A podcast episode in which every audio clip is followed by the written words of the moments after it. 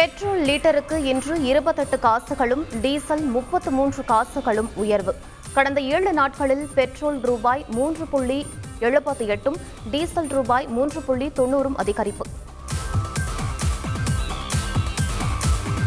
அமெரிக்காவில் தொன்னூற்று நான்காவது ஆஸ்கர் விருது வழங்கும் விழா கோலாகலம். ஹாலிவுட் படமான டியூன் ஆறு ஆஸ்கர் விருதுகளை வென்றது. தமிழ்நாட்டின் முதலீட்டிற்கான பயணமாகவே துபாய் சென்றதாக முதலமைச்சர் ஸ்டாலின் அறிக்கை. ஐக்கிய அரபு அமீரக அமைச்சர்களுடன் வர்த்தக உறவு குறித்து ஆலோசித்ததாகவும் விளக்கம். மக்களின் நலனுக்காக முதலமைச்சர் ஸ்டாலின் துபாய் செல்லவில்லை என எதிர்க்கட்சித் தலைவர் எடப்பாடி பழனிசாமி விமர்சனம். துபாய் பயணத்துக்கான விமான செலவை திமுக ஏற்றுக்கொண்டுள்ளதாக அமைச்சர் தங்கம் தென்னரசு விளக்கம். மாநில பல்கலைக்கழகங்களும் பொது நுழைவுத் தேர்வு மூலம் மாணவர் சேர்க்கை நடத்த வேண்டும். பல்கலைக்கழக மானியக் குழு அறிவுரை.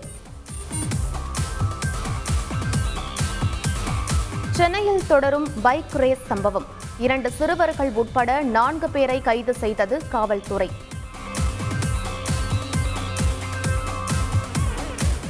சென்னை ஐஐடி மாணவி பாலியல் வன்கொடுமை வழக்கு. குற்றவாளிகளை தேடி மேற்கு வங்கம் விரைந்தது தனிப்படை போலீஸ். அகில இந்திய பொது வேலை நிறுத்தம் தொடங்கியது. பேருந்து போக்குவரத்து பாதியாக இருந்ததால் மக்கள் அவதி.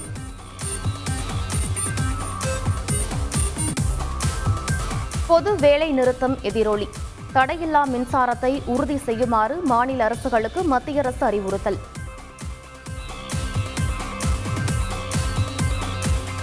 மேற்கு வங்கத்தில் எட்டு பேர் எரித்து கொல்லப்பட்ட வழக்கில் சிபிஐ அதிகாரிகள் தீவிர விசாரணை. சம்பவ இடத்தில் இரண்டாவது நாளாக தடயவியல் குழுவினர் ஆய்வு. பாகிஸ்தான் நாடாளுமன்றத்தில் இன்று நம்பிக்கையில்லா வாக்கெடுப்பு. தன்னை போன்று நாட்டை வழிநடத்தியவர்கள் இல்லை என இம்ரான்கான் பேச்சு.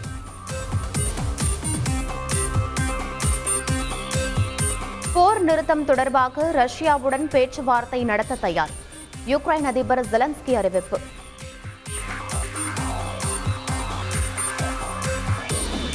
சுவிஸ் ஓபன் பேட்மிண்டன் தொடரில் சாம்பியன் பட்டம் வென்றார் P V Sindhu.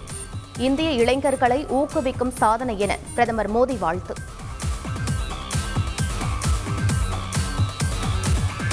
IPL league போட்டியில் மும்பை அணியை வீழ்த்தியது டெல்லி. பெங்களூருவுக்கு எதிரான ஆட்டத்தில் பஞ்சாப் அணி அசத்தல் வெற்றி.